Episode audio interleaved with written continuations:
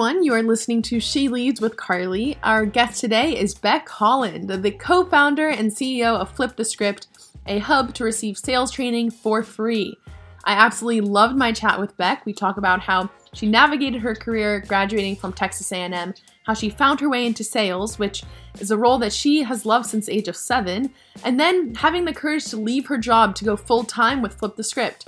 She shares lessons in facing rejection, some common misconceptions about entrepreneurship, and so much more. Take a listen and enjoy. All right. Hello, Beck. Thank you for coming on to She Leads with Carly. I am so excited to have you on this show. So thanks for joining me.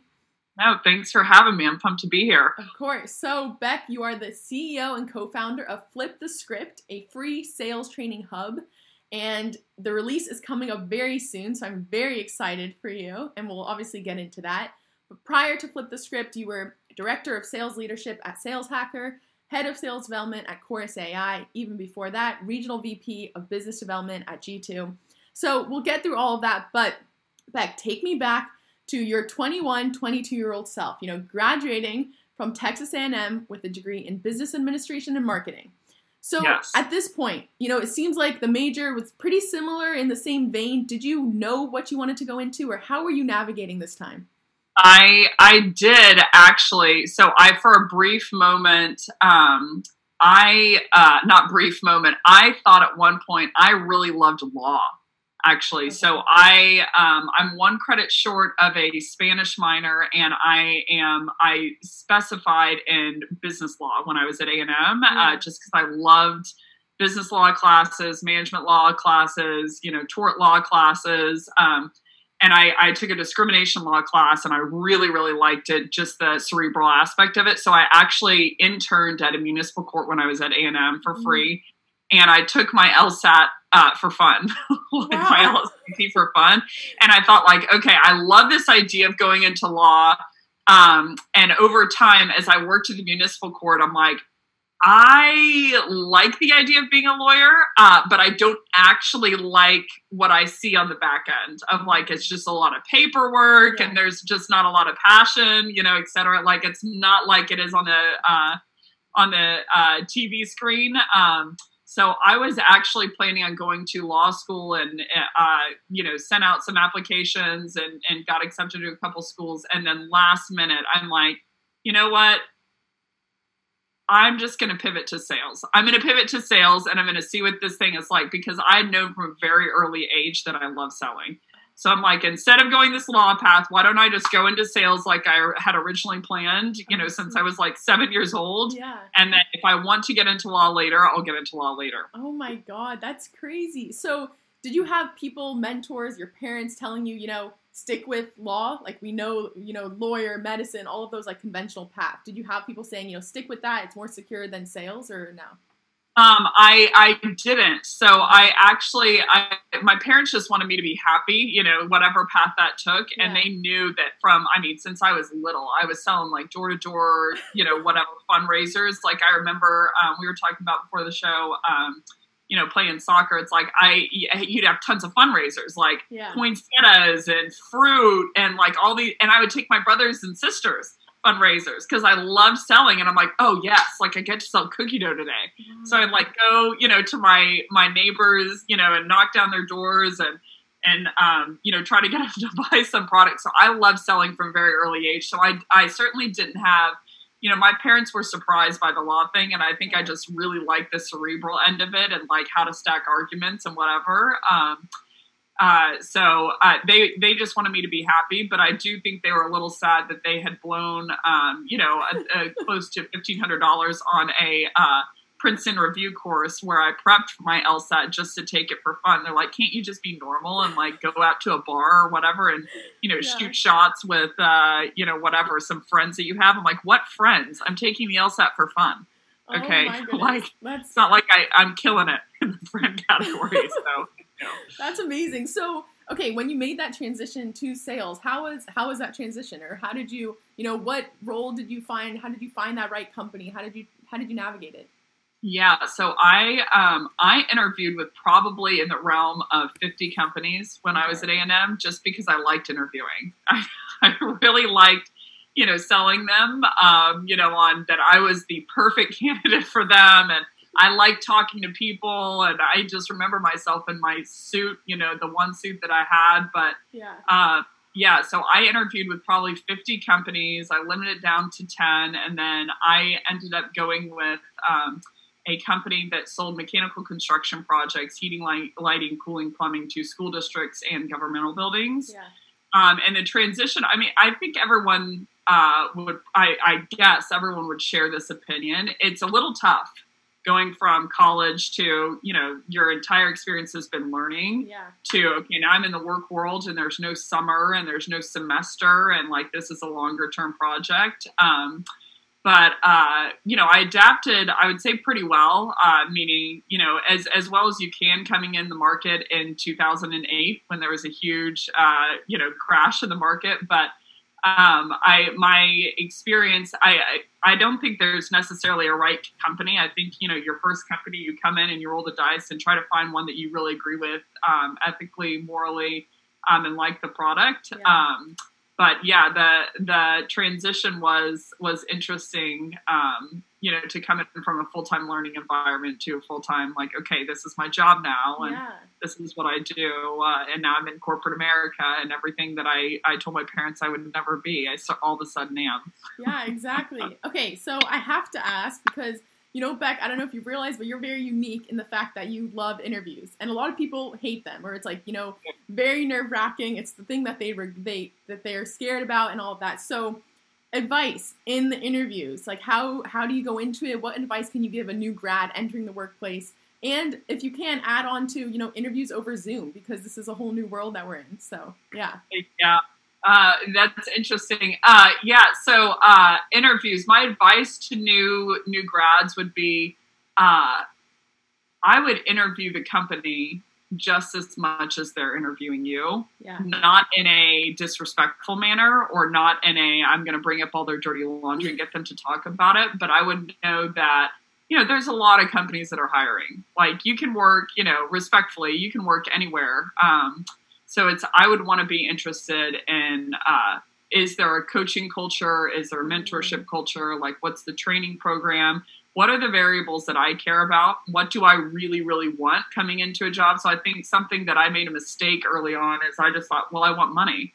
You know, like I want to, I want a company that gives me money, and it's like, yeah. So you know, most companies pay you, right? So they're gonna they're gonna pay you no matter what. So I think um, my advice would be to find a company you know, in the interview process to always come prepared, obviously, like know who you're talking to in the room, Right. stalk them, go to their LinkedIn, figure out all the things that they've done, drop casually a couple of different things that they've done, you know, in the nascent stages of the conversation, just so they know you, they're reassured that you've done your research. Um, I try to know their product as much um, as possible and uh, know their competitors Hmm. People really hate their competitors like at the base of them. So i would know them just in case you're you're asked that. But you know really my biggest advice is um, there's a certain amount of questions. I always predicate when so, i'm interviewing someone a candidate i always predicate um, the majority of, of my opinion on them on the types of questions that they ask me. Hmm. so I would think through some really thoughtful questions to them that make them see you as um, number one that you get the information that you're after, but number two, um, you know, make them see you as someone who's more strategic by the questions that you ask. Uh, would be my my biggest advice. But you always want to know really who the company is uh, before you start you Yeah, know start working. I love them. it. I think I think it relates to a good sales tip in terms of you know making it personal and just you know knowing the person beforehand and and Sure. just as much as you're as they're talking to you and testing you, you're also talking to them and testing them. So I think that's Yeah. great. Okay, so now tell me, you know, as you're starting your career and you're transitioning, tell me about your career trajectory. So you know, going to G two. You know, Chorus AI. How was that process? How did you know when to, you know, go from job to job? What What were you asking yourself? Yeah, so um, my career trajectory has been messy. you know? Yeah. been uh, very interesting to say the least. So I was an account executive, a full cycle account executive and closer for my first five years of my career. Yeah. Um, I went into music for a bit, meaning I was a uh, booking agent for tours and you know, worked at several different venues in Dallas and kind of figured out what I want. Um, but I almost see it in two stages. I was an account executive back uh, in Texas, and then I moved to Silicon Valley uh, to San Francisco, and I took a quote unquote step back at, uh, to be an SDR to understand the ecosystem before I went back into a closing role, and I I fell in love with the role at that point and um, worked for a couple different companies from there. As far as um, advice or how to know when it's uh, time to move on, I, I think uh, the most important thing to me uh, which you very rarely see this in the industry, but I made a commitment to myself very early on that if someone um, within reason didn't see value mm. in me and wasn't uh, investing in me and didn't challenge me, so I want the kind of person that's you know not always going to say yes and not always yeah. going to say no. Um, if I didn't have that person at a company, then I made the choice to move on. Yeah. So you know, I think it's very, very difficult to get someone if they just don't see value um, in someone. I think it's it's very difficult to convince them otherwise. And so I think uh, the biggest uh, ammo in my uh, bucket, certainly in the latter stages of my career, has been um, the uh, courage to walk away from situations that weren't getting me, even the situations that were doing mediocre for me. Yeah. Of I want the best, right? I want the situations for me that are the best, and I want to challenge myself to be the best in those situations. So I think the strongest, uh, one of the strongest um, arrows in your quiver can be uh, the courage and the um, propensity to walk away from a situation that is not delivering to the standard that that you want it to be delivered. It's probably an odd answer. No, um, I think that's great. Think, yeah. yeah, that that that's something that was a uh, certainly not a learned behavior for me, not inbred yeah. in me um, at the onset, but it was something looking back that that commitment to um, to only work uh, in those great scenarios with those great people and striving for that is probably one of the key uh, key uh, yeah things uh, that led me to the path that I'm on. I love it. I think that's great. And so, kind of on the same vein is the idea where you know people in sales they're very good at dealing with rejection. You know they're used to no. They're used to people saying no and then just really moving on or trying a different route and trying to get to that yes. So it feels like you know when you don't find that person who sees your value and you move on it, it's almost like a sort of rejection and you're you're moving on to another company. So how do you deal with rejection or what what mentality what mindset do you take on to kind of embrace rejection embrace failure how do you deal with that and then we'll move on to flip the script and all of that but yeah i'd love to know more yeah so i mean i wouldn't actually say that most salespeople are great at, re- at getting rejection you know yeah. that's why we don't like making cold calls all the time is because rejection is really really tough right. um, but as far as uh, yeah as, as far as uh, how you handle it I mean, I, I, think it's less of a rejection game in my mind. It's more so if someone if someone doesn't see the value um, in me as a person, yeah. you know, and what I can offer, then well, the answer is I need to walk. I don't need to sit there and convince someone mm, to yeah. see potential in me, right? You can't do it even if you wanted to, and the only way, arguably, to do it is to walk. uh, is then they'll they'll see a little bit uh, shining light. But as far as um, you know how to deal with rejection i think that it's very important for salespeople to disassociate their performance with their identity mm. which for people who do very well is very very tough and for people who struggle to do well is even more critical so everyone's going to have a bad time in their career and if you're basing yourself off of uh, your identity off of your performance, then all of a sudden you start thinking because I didn't hit quota, I'm a bad person. Mm. And start spiraling. So, you know, Michael Phelps is a great example of someone who's extremely successful. And then on the back end, he said, like, I'm really messed up and I need therapy and I need X, yeah. Y, and Z. So it's like, you know, I saw a quote one day that said Michael Jordan, if he was in therapy, wouldn't have been Michael Jordan.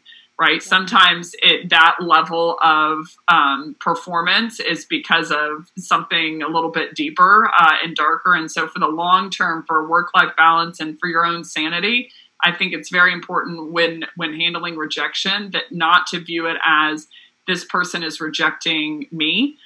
Uh, or you know uh, this person is rejecting my pitch and because my pitch wasn't good i'm a bad person yeah. but to disassociate those things and say like hey you know my character and who i am are is different from my skill level in the sales room um, so that you're not so variable but i mean it's it's always going to be a relationship. I say that very easily and it's a very difficult thing to do. So i think it's a lifelong journey for most people certainly myself included of you know, separating these two things so that during the lows, you're not sitting in your bedroom, like, you know, with the sheets over your head, eating ice cream, crying your eyes out because you think you're terrible. Yeah. And then your highs, you're not the, the prick that no one wants to deal with because you think you're amazing. So yeah, wow. I think that's my, my biggest key to rejection is disassociating the two and know that if someone's rejecting, um, rejecting you, usually they're rejecting your approach or your pitch. And so it's like, okay, I need to work on those two. It's usually not the product innate, yeah. you know, um, but in either case scenario, whether I'm, I'm, successful or not, like it doesn't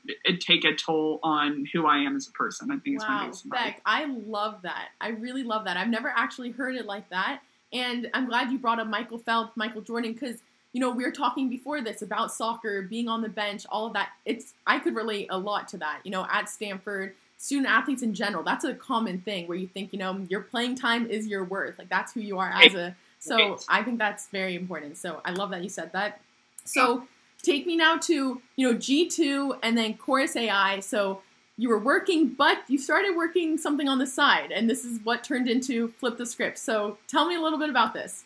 Yeah, so I kind of fell um, butt backwards, as they say, into flip the script. Yeah. But essentially, um, I'd worked for a number of companies, four companies in the Bay Area, three of them, uh, all of them within Martech or sales tech, mm-hmm. um, but three very related to one another. And um, my first company, you know, I led my, I was an SDR for like six months, and then I, um, I, uh, my CRO came in one day and he said, "Hey, I, I want you to lead a global team," and I'm like uh, why? I'm like, I'm like your classic selfish individual contributor who thinks they're the bomb and like, you know, rubs it in everyone's face. Like, why on earth would you think I'm a good leader? Okay. You know, I'm like, I'm too selfish to coach anyone, um, you know, point blank. And he said, um, he said, uh, whether you're selfish or not is another topic for another time. Yeah. Uh, he said, I do think you love coaching because he said, I've seen you and with these account executives, and I was an account executive in my former life. And so I'd set these appointments and I'd go into their calls with them, you know, to like intro, and I'd mute the microphone and I would tell them, like, ask this question or say this thing. And he goes, The bizarre thing is they're listening to you. Like they're hypothetically ahead of you career wise. They're in AE, wow. you're in SDR, and they're listening to you. And he said, and their conversion rates are bumping up because of it. So he said, whether you're selfish or not, you know, again, it, that's that's to be uh, a conversation we had over drinks sometime. He was like, but it, it, I think that you love helping people, and I think you love coaching. So you know, I was like, all right, I'm going to roll the dice and and do this thing. So I got to lead a global team, and at that company, um, I developed a litany of theories. I was running into a lot of like quote unquote problems with you know the funnel not being a true funnel or like why is there a gap between what marketing thinks they're producing and what sales development thinks they're producing and what sales is producing? Like why is there such a palpable difference? Yeah. and uh, i started to daydream about different theories. I'm like well this doesn't make sense. And they'd be like oh well it's best in practice. I'm like well but it's not giving us the result that we want. Yeah. So I started banging down the doors of like different enterprise companies in the Bay Area and you know mid-market companies and saying like, "Hey, surely it's just us surely it's us that has it wrong and i'm the one that has it wrong and i'm you know i'm dumb dumb coming you know into uh, the bay and so i'm like you know tell me what your plan is so that i can understand how to do this correctly and i came to uncover that most companies were at the same stage i was at if not worse. Yeah. and so i'm like okay so these are some more global problems you know that people have. This is more than just this one-off case so um, I uh, had developed not only a, a, litany of problems, but a litany of you know proposed solution that eh, you know no one had ever done before or saw it that way. And so I was very uh, I saw the world a certain way, and I wanted to see if some of these um, some of these theories were correct. So um, or at least you know got us into a better state. So TLDR, I went to a second company and I started to work for them. Um, that was a pretty it had a reputation for being innovative Yeah. and pushing the line. And so I'm like, well, we'll see. Um, so I jumped on on board and started deploying a bunch of these theories to figure figure them out. Um, number of them were wildly successful. Some of them, you know, needed some work. But when, by the time I got to G2, um, I had continued to build out these theories and I had seen it, some of these theories, 4x the numbers for my reps. And so I simply wanted to flip the script. The beginning of it was I'm like, I want to teach random reps how to do what I did just to help them because we had, you know, 4x quota. So I started a after hours series where I literally just made a LinkedIn post. You can go back and look at it in my history. It's like a year and or two years ago, and I said, uh, basically, does anyone want free training? like, I'll give you pizza. Come after hours, so it won't hurt hurt your work life or my work work life, and let's just show up. And all of a sudden, I had 200 people in the room ready for training, and I'm like, who, who are you? Like, what? Why? I, I'm kind of judging you a little bit. I'm like, why are you here? I'm a nobody, you know, at this point, no one knows who I am. And so I just started training people, you know, aggressively after hours for free of like, okay, I got a room of 200 people. Like, here's the deck, pizza's over there, and let's get started. And so that was the beginning of Flip the Script. Um, I, I then took it on to Chorus and it turned it into a 23 video YouTube series. And we saw some pretty, um, pretty stunning numbers and then took it on to where I basically took it on the road and went on a tour toured nine different cities and just you know shelved this information very organic like hunger games fight Yeah. club you know like organic style like hey just show up and and we're just going to get you as much information as we can kind of uh, kind of thing so Yeah. that was the beginning of Flip the script That's crazy. And I think the craziest thing is it was all organic. And like you said, crazy numbers, but it was like in the thousands. Like how many thousand were watching your first videos? Yeah, so I mean, I I basically recorded these videos. It was like 11:30 p.m. So I convinced Chorus. I'm like, look, you don't have to give me budget. You don't have to give me any money. So let's just take this, you know, guy who works internally. Let's turn on the camera and I'll start talking. You know, because I I was just bursting Yeah. with these theories that I it weren't theories anymore. They were working. You know, especially at Chorus. You know, I came on. I took the same uh, theory that I did the first company. I learned how to scale it at G2 using outreach as a sales engagement vendor. Yeah. And then when I came, uh, you know, I called outreach and I said, "Hey, I need one license and I have an idea and I think it can help you IPO." And they're like, "Who the hell is this?" And I'm like, "Okay." So I learned how to scale it through outreach, and by the time I came to Chorus, you know, we seven xed our numbers within a month, and so really, you know, from Chorus's perspective, it was like I was like, "Look, we'll do it no budget." And we will, uh, meaning uh, just give me the guy internally who knows how to record stuff. And so I just grabbed a pen, went to a whiteboard, and recorded 23 videos. And we started seeing, you know, 10,000 views, no mark, you know, no marketing, all organic. And I'm like, Mhm. I'm in a beanie, and it's 11:30, and there's a diet Red Bull, and I'm like, okay, this, I don't know what this is Crazy. but that's got to be something, right? Um, so I, I started seeing companies do outreach, and they were like, "Hey, I've been watching your videos," and I'm like, "You're Oracle. Like, if I had known your company was watching, I would have taken off the beanie and put the mascara on." oh my goodness, that's insane. Okay, so then, you know, obviously there's something there. People need it. They need your content. And, you know, clearly now you are far from a nobody on LinkedIn um, just by watching your videos on LinkedIn and whatnot. So, at what point did you say, okay, this is a real thing? Like, I should full time, I need to go full time. And I actually watched one of your LinkedIn videos and you said, I'm scared, but I'm more scared to not do it. So take Yeah. me through this, you know, this mindset where you were like, you know what, I have to, I have to give it full time.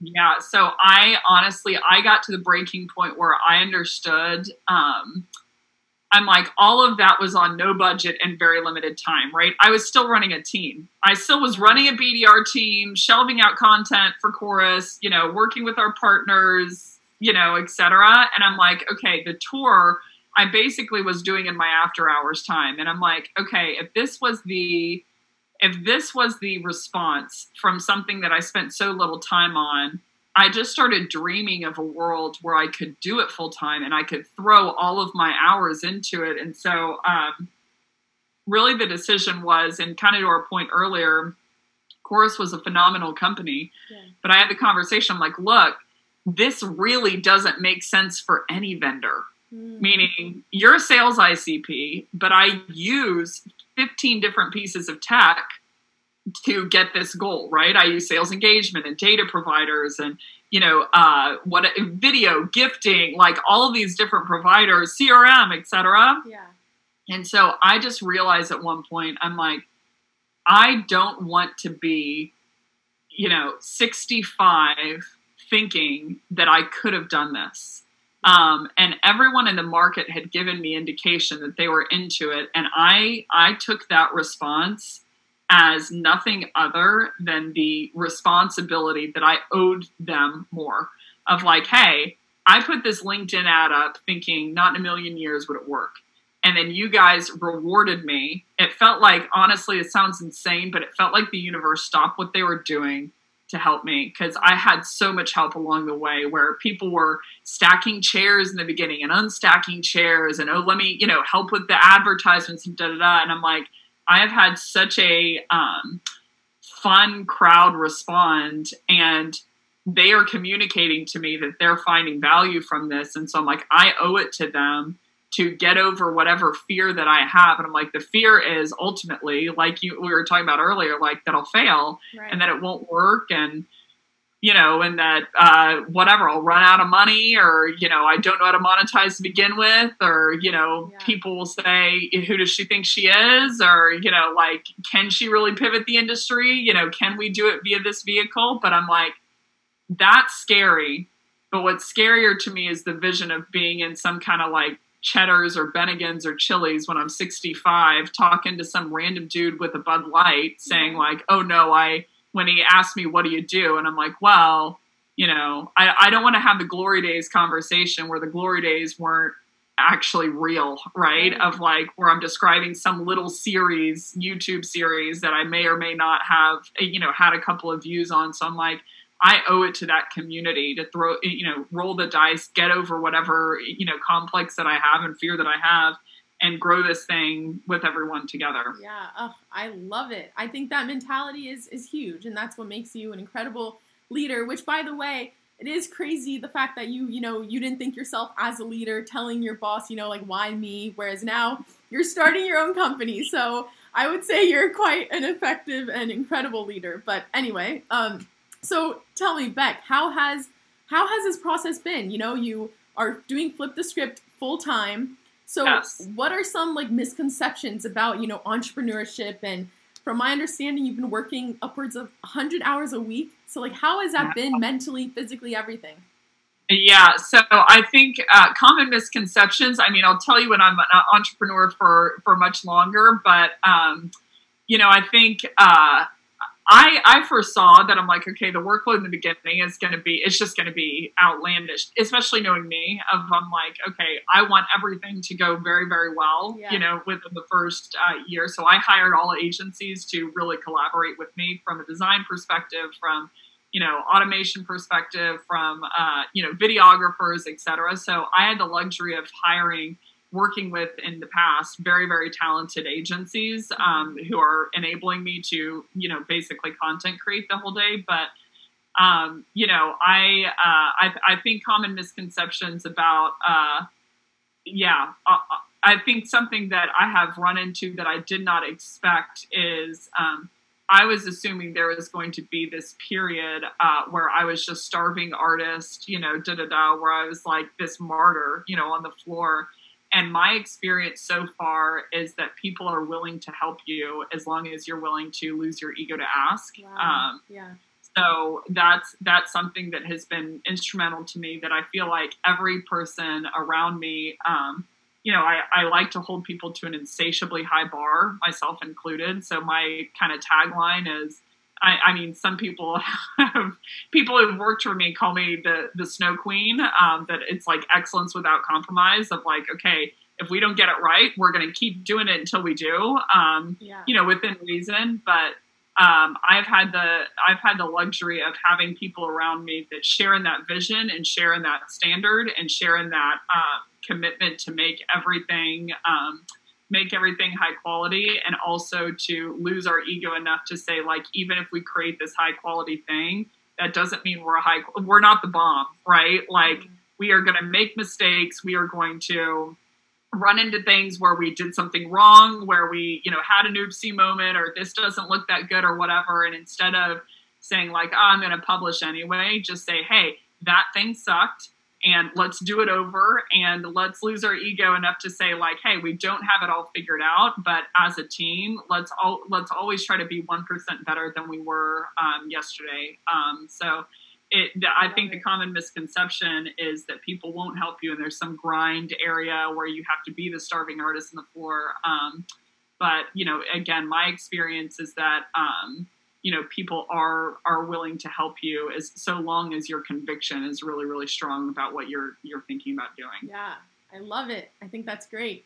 Okay so before we go to fun questions so flip the script is is live very soon about a when this is yeah. released it'll be about a week. So what are yeah. you what are you most excited about? And what what can people expect or what do you want to share about it yeah, so um, people are probably going to view this. On, we're about three weeks at, uh, out now from launch. Uh, three weeks as of yesterday, but people are probably going to view this a week out. So yeah. I can give a little bit more detail. But um, I'm most excited. It is a. I haven't told many people of what it is because I I wanted to protect the integrity of the concept, but.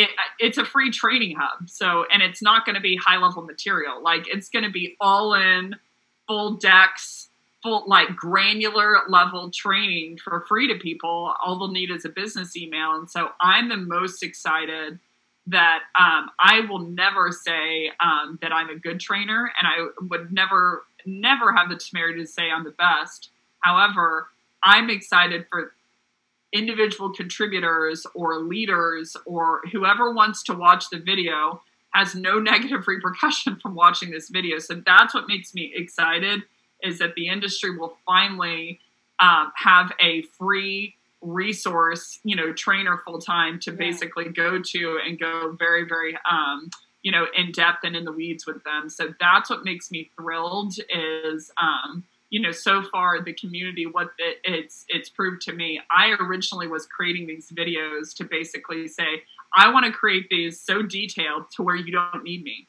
You know, you don't need to ask me anything. Like you can do this approach without me was my goal.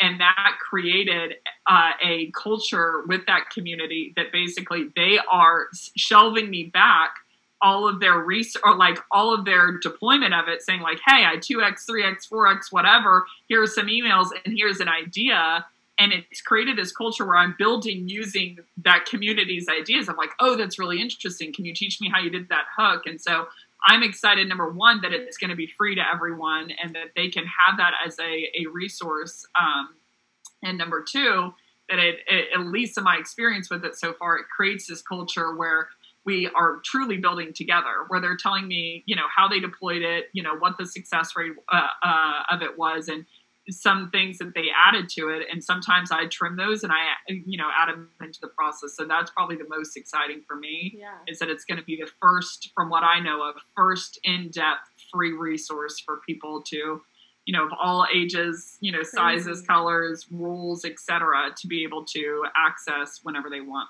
Wow. I'm so excited. That's amazing. That's so exciting.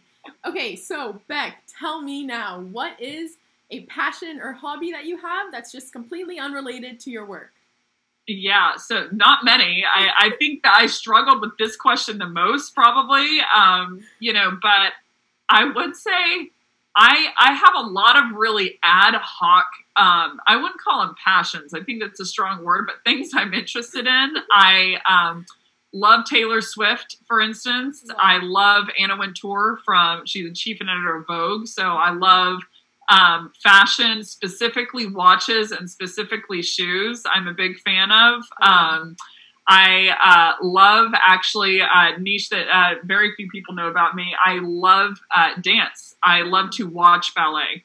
Um, is something that I I even from a very early age. Like I remember watching these like cult movies like uh, uh, Center Stage, love you know, and I'm like, well, I'm in yeah, I'm like I'm in soccer, and so I'm not flexible, and da, da, da. so I love watching ballet. I do not know how to dance ballet in any uh, any regard, but yeah, I, I would say um, there's a lot of niche passions that I have. Uh, Jack Dorsey is a muse of mine. He's work related, but a muse of mine. Elon Musk, I absolutely love. Um, uh, yeah, so I, those are uh, those are a couple of the, my passions. But Oh really, I, I gravitate towards in all fields people who push the needle, who weren't an egomaniac, um, but who also held themselves accountable in their field to, you know, of like I'll never forget this video that I saw, and I can't remember her name, but it was a swimmer um, about eight years ago who was at the Olympics and had broken the record. Um, I can't even remember her event, but she was so far ahead of the world record, and she was still aggressively swimming. Right? Yeah. You know, like she was racing against herself at that point, and so I like to find people in their field that are uh, swimming against themselves. Of like Jack Dorsey is not swimming against anyone. Right. Elon Musk isn't swimming against anyone, right? Yeah. Um, but essentially, they are com- not competing with themselves, but they are innovating, you know, against the, the the line that they set. So I like to um, I like to see people in their fields. You know, ballet is a great uh, great instance. Um, you know, of people that are are just so good, um, but they keep going because they don't know how to operate in any other way. Yeah, I love it. So I could I could relate to that quite a bit actually. I have two older sisters. They danced their whole life. My mom Really? my mom put me into ballet. I hated it. I cried. I hated it so much. But now I love watching dance. Center Stage, great movie. I watched Great. So You Think You Can Dance, like all of those. Yeah, I love dance. So it's quite it's quite weird. But anyway, I can relate. Okay, So- Beck. Oh, last question. So, what is a fun or weird talent that you have that no one really knows about? So, a hidden talent. So, I'm gonna go first. All right. So, what I Oh, do, that takes the pressure off. That's good. what That's I do good. is I throw blueberries into my mouth. All right. So, we're gonna see how this goes. All right. I I hope it works. There we go. Ah! Success. I was gonna burst into tears if you didn't get it. It's okay. By now, I know the throw. I know everything. We're good. You got it down. Yeah. Um, hidden talent. Uh, I don't have many because I'm probably too much of a blabbermouth about talents. uh, but uh, hidden talent that no one knows about. Uh, I, I've got two. One a little bit more serious. One uh, completely of zero use. Uh, it, actually, both can be of zero use. My memory is uh, very close to eidetic, um, so I remember, uh, especially visually um, not so much audio, but um, visually, I can remember uh, things that people were wearing. Like I can remember the clip whenever I saw you. I saw you uh, in some film that you did, where about being at Stanford and being a student Oh, of yeah. some kind of like engineering organization. With uh, a guy was saying that there was a select oh entrepreneurs Right. It was an entrepreneur Fellows, yes. thing and he did a video and i can remember what you were wearing on the field you know not in a creepy sense of like i can just remember where you were standing and and what you were the uniform that you were wearing so Yeah. uh, my memory unfortunately uh, is is pretty granular in terms of colors shapes you know sizes Amazing. where people were standing etc um, but i think by and large it creeps people out because it makes them think i'm obsessed with them yeah. uh, you can ask a lot of my ex boyfriends, uh, you know, that it makes them think that I'm like crazy into them when I'm like, no, no, no, that's just how I wake up, like, you know. remember, remember that shirt you wore on January 1st? And the Totally. wow, that's that's so and they're funny. like ladies in deep, you know. Um, so it has definitely hurt me in some cases. I'm like, no, no, no, no, I'm not obsessed with you. I just remember what you were wearing and how you smelled and where you were standing at the time. So that's a more serious one. my um, but I do have one that's just random ad hoc. I can, um, and my friends have tested me. I can, by feel alone, blindfolded, pick out like the perfectly ripe avocado in a grocery store. And I don't even eat avocado that much. Like I'll do guacamole, but I won't eat it. I'm not one of those like vegan, you know, in the raw kind of people. Yeah. So I can blindfolded pick out the perfect avocado in a stack just by touch alone. And then they open it and they're like, dang it, there's no bruises. You know, it's not hard. So- like it's the perfect one. So do you mean so I have to clarify this and then and then we'll wrap it up, but I have to clarify. So finding a ripe avocado is by touch. So, are you saying like just by not touching each one, or no, by not fe- by not uh, Oh, no sight? Like a lot of times, people t- uh, based on skin or color, they'll say like, Oh, "Oh, okay, I, see. think this one is better." I don't even need that. Uh, like, I don't even need the the uh, uh, visual of it. Of like, I can just navigate to the perfect one and then open it, and there's never a bruise in it. And they're like, "This is the perfectly ripe avocado." incredible? I would say that's very very useful, especially in my my family. So, I mean, is it? Uh, you're scrounging here. Is it really? don't worry, I'll say it's very useful. But anyway, Beck, I've loved this. It's been so fun. Thank you so much for coming on the show, just sharing so many valuable pieces of advice, and I'm just so excited to release this for others to learn as well. So, thank you. No, thanks for having me. Of course.